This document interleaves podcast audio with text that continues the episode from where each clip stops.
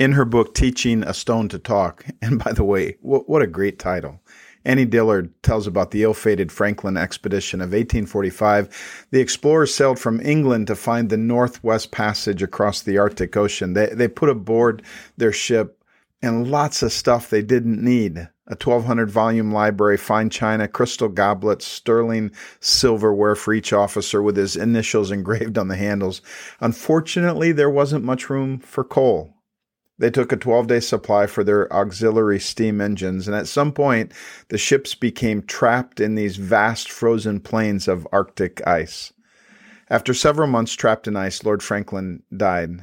The men decided to walk to safety, trek to safety in small groups, but nobody survived. One story was especially heartbreaking. Two officers pulled a large sled more than 65 miles across the treacherous ice.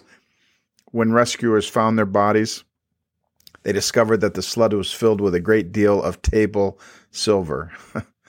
The extra baggage caused their walk to come to an untimely end. Let me ask you a question. I'm going to come back to it more than once in this episode. Here's the question. How's your walk? How is your walk? Social worker Margaret Sangster told her colleagues about seeing a young boy in an urban ghetto who looked like little more than a bit of twisted human flesh. He had been struck by a car months earlier and hadn't received proper medical attention. He wasn't part of her caseload, but she took the boy to an orthopedist who performed surgery on his legs. And 2 years later, the boy walked into her office without crutches. His recovery was complete. They embraced, and Margaret was tearful and said to herself, if I've accomplished nothing else in my life, I've made a real difference with at least this one person. Several years later, she was sharing that story, and she continued. She said, where do you suppose that boy is today? School teacher, physician, social worker. With deep emotion, she responded, no, he's in the penitentiary for one of the foulest crimes a human can commit. And then she said this. She said, I was instrumental in teaching him how to walk, but there was no one to teach him where to walk. So let me ask you again, how's your walk? When evangelist Pat Kelly played Major League Baseball for the Baltimore Orioles, his manager, you might remember this name, was the always fiery, mostly successful Earl Weaver. Weaver, like many top managers, man, he just had a laser focus. He kept his mind on one thing and one thing alone. That was success, winning baseball games. One day, Kelly stopped to talk with his manager. Weave, Pat said, it sure is good to walk with Jesus. That's nice, the manager replied gruffly, but I'd rather see you walk with the bases loaded. Yep, here it comes again. How's your walk? See, Paul's practical instruction in Ephesians, and remember, if you remember, the first three chapters of Ephesians are theological and doxological. It's what do you believe about God, and have you experienced His glory? And because of His glory, and because of what you believe about God, about your life, about heaven, about all of it, here's what you should do. Practical instruction. It largely centers on the metaphor to walk. Now, in the NIV, it says live a life, but practically speaking, it says walk. From chapter 4, verse 1 to at least chapter 5, verse 21, and perhaps even all the way through chapter 6, the teaching flows through and is saturated by this idea, this verb, to walk. In chapter 4, verse 1, it's walk worthy of the calling to which you've been called. In chapter 4, verse 17, it's walk no longer as the Gentiles walk. In chapter 5, verse 2, it's walk in love. In chapter 5, verse 8, it's walk as the children of light. And in verse 15 of chapter 5, it's therefore be careful how you walk, not as unwise, but as wise. And I don't know, I really like that metaphor to walk. It suggests something intentional, controlled, enduring, directed, not frenetic or aimless. Short-term effort, a sprint, is not what we're looking for, but rather, as Eugene Peterson calls it, a long obedience in the same direction. Yeah, I think way too often we have this sense that, you know, God should zap me, or I just need to become all better right away. I need to become 100% pure. I need to become 100% passionate. I need to become all like Jesus right away. But that's not what the Bible says happens. Eugene Peterson has noted religion in our time has been captured by a tourist mindset. He said, religion is understood as a visit to an attractive sight to be made when we have adequate leisure. For some, it's a weekly jaunt to church. For others, occasional visits to special services. Some with a bent for religious entertainment and sacred diversion, he said, plan their lives around events like retreats and rallies and conferences.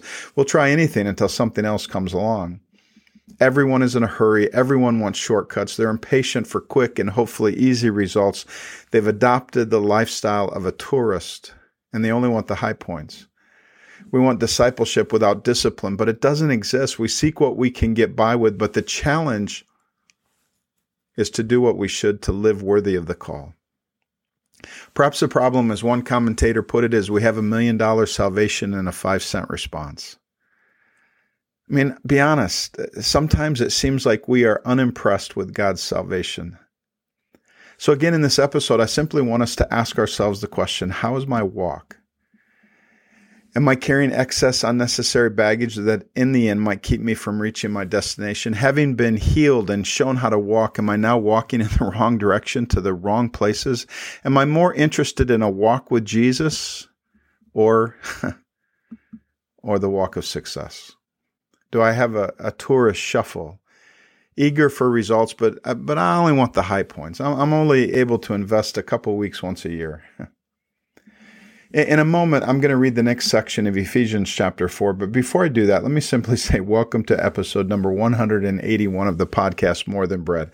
This is an 18 to 21-minute pause in the midst of, or maybe for you at the beginning or ending of your day, where we can be reminded that of all that we did today or all that we will do today, nothing we did or will do is any more important than what we've heard, as long as what we heard was the words of God. I mean, it's more important than all the stuff we own. If we want to thrive, if we want to walk worthy, we need more than bread for our stomachs. We need something that will feed our souls, and that something is every word that comes from the mouth of God. And when the words of God, you've heard me say this before, when the words of God are breathed into the people of God by the Spirit of God, man, the life of God begins to be lived out in the soul of people, and we thrive. So listen to Ephesians chapter 4, verses 17 through 24. I'm reading from the English Standard Version so that we get that metaphor walk in there. Verse 17, Paul says, "Now this I say, and I testify in the Lord, that you must no longer walk as the Gentiles do." And remember that word Gentile just means everybody who is not the people of God. There are Jews and Gentiles, right? "You must no longer walk as those who don't know God in the futility of their minds. They are darkened in their understanding, alienated from the life of God because of the ignorance that's in them due to their hardness of heart. They become callous and have given themselves up to sensuality, greedy to practice every kind of impurity. But that's not the way you've learned Christ. Assuming that you've heard about him and were taught in him, as the truth is in Jesus, to put off your old self, which belongs to your former manner of life and is corrupt through deceitful desires, and to be renewed in the spirit of your minds, to put on the new self created after the likeness of God in true righteousness and holiness." Walk worthy of your calling, Paul said in verse 1 of chapter 4. No longer walk like the Gentiles do. He says here, don't walk in the futility of a darkened mind and a hardened heart. There's a connection there, right, between heart and mind. In some cases, it is the most difficult 18 inches to walk. It's the most difficult 18-inch journey we'll ever make. But there's a connection here between a darkened mind and a hardened heart. But Paul moves us from the question, how is your walk, to the question, where is your mind? Because he knows that we can't consistently walk in a way that is inconsistent with what we believe. So where's your mind and how's your walk? Where's my mind? Paul says, "In the name of the Lord, I insist that we do not walk as the Gentiles do, as people who don't know God do, in the futility of their mind." Now, futility, what does that mean? It's just simply deceptive worthlessness, worthless walking. And let's be honest, people all over are being deceived into thinking that their walk has purpose, that it's worthwhile. Whether that walk is a walk of success by the world standards doesn't matter. If we're headed nowhere, no matter how long we walk, nowhere is where we'll go. Now, Paul's primary concern here in this part of chapter 4 is not so much to give a sin list I mean, there is a list of sins, but really what he's doing is he's describing a distortion and a disorientation of the mind. Verse 18, they're darkened in their understanding. And again, in verse 18, the ignorance that's in them is due to the hardening of their hearts. And that insensitivity has led to sensuality with a continual lust for more. Verse 19, a desire for more and more. There's a futility in our thinking when we're alienated, when we're separated from the life of God. Now, it doesn't mean that everybody who doesn't know God is dumb or stupid. That doesn't mean that at all, but there's a disorientation. There's a worthless element of our thinking when we're separated from the life of God. And you know what? All around us are people who are buying into this empty, horizontal, who needs God perspective.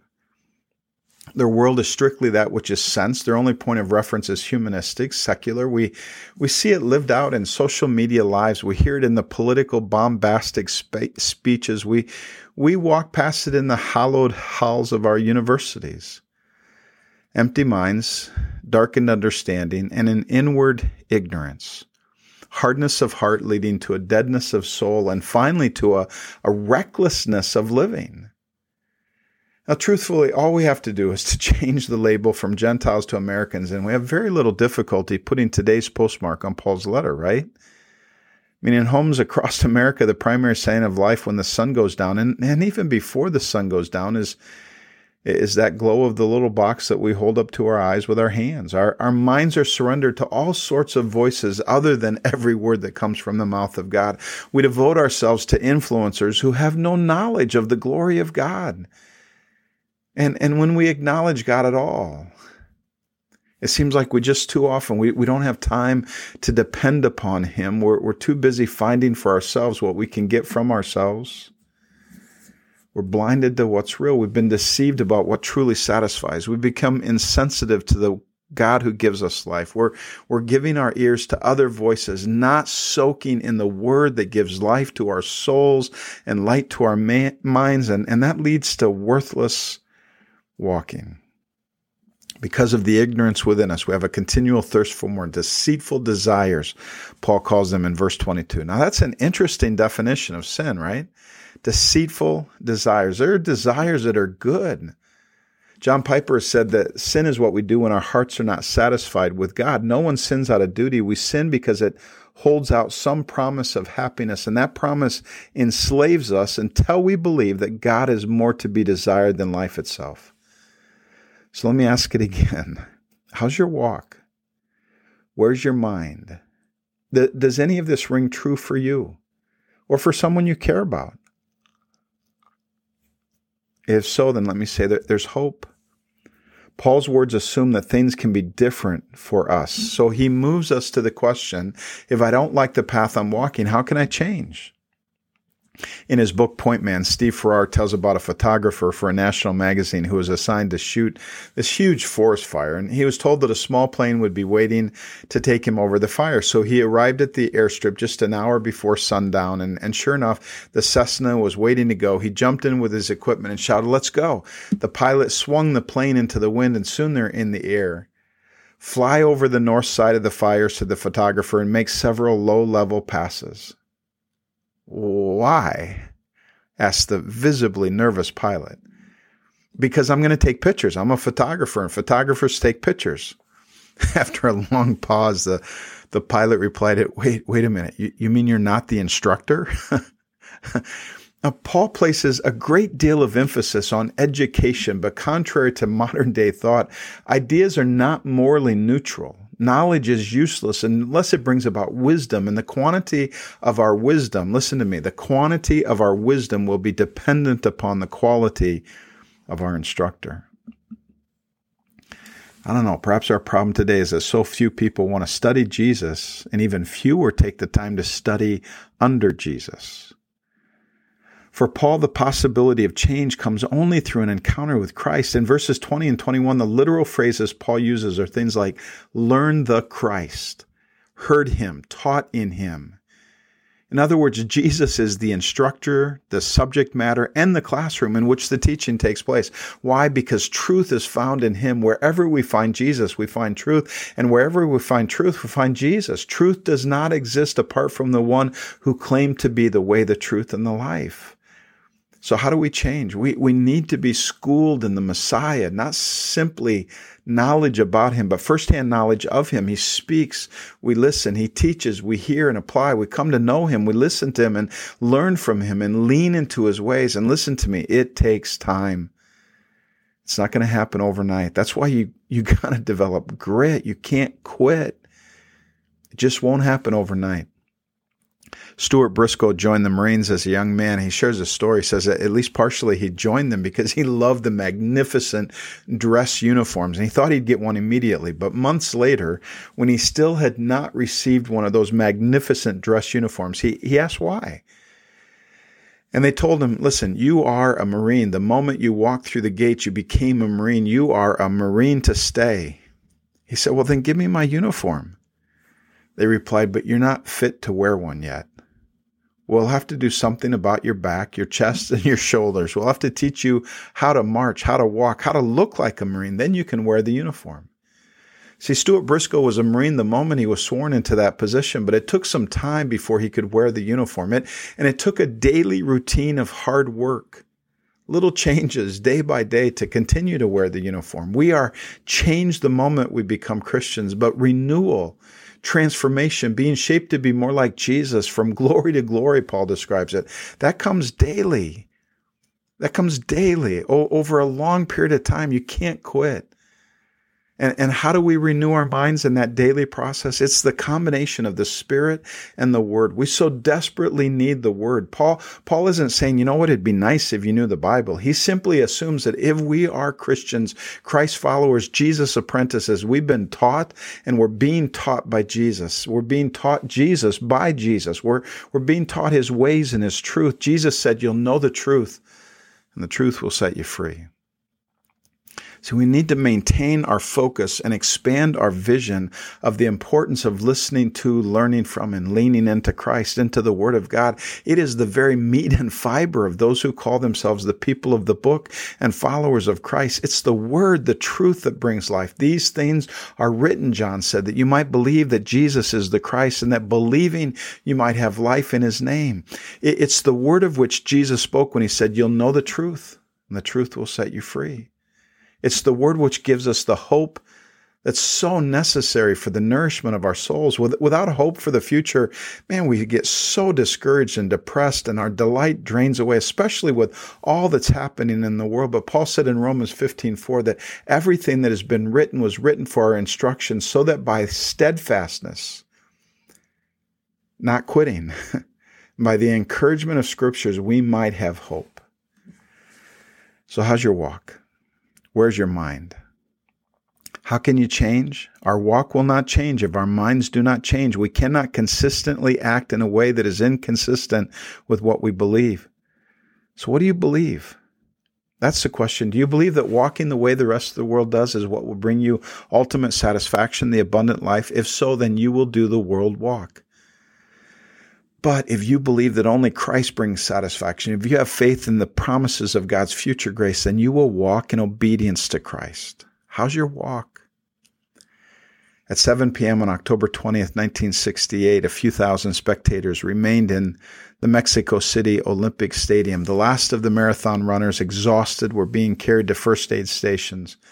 An hour earlier, Mamo Wolde of Ethiopia had crossed the finish line, the winner of the 26-mile event. As the people were preparing to leave, those sitting near the marathon gate suddenly heard the sound of sirens and police whistles, and all the eyes turned to the gate. John Akwari, wearing the colors of Tanzania, entered the stadium. He was the last man to finish the marathon. His leg was bloody and bandaged, severely injured in a fall, grimacing with each step. He could barely walk. He hobbled around the 400-meter track. Everyone in the stadium stood and applauded. He had no chance of winning a medal. Someone asked him why he didn't quit. He replied, "My country did not send me 7,000 miles to start the race. They sent me 7,000 miles to finish it." When William Carey, the great missionary, began thinking of going to India to be a missionary, his father pointed out to him that he had very little that would qualify him for such a task, but Carey simply answered, "I can plod." And that plodder started the greatest movement of missions that the world has ever seen. I can do that. You can do that. You may not be the world's greatest sprinter, but you can plod. I can plod. How's your walk? I have to be honest. Mine could be better, but I know this. The passion of my heart is to finish well. The passion of my heart is to walk worthy of the Jesus who gives me grace. The passion of my heart is that one day, in the midst of the applause of heaven, this plotter would hear his father and his big brother say, "Well done. You finished the race. Claim the prize." Let me pray for you. Father, I pray that you'd give each and every person, every man, woman, every child, every young person listening, God, would you give us a determination, a motivation? Would you give us the motivation of your Spirit to finish well, to finish the race, not just start it, but to have the grit and determination to keep going, to become a little bit more like Jesus every day, to partner with you in the process of becoming like Jesus and doing what Jesus did, what Jesus does. God, would you form our walk? Would you give us the courage and the grit to walk step by step, day by day, to walk like Jesus walks?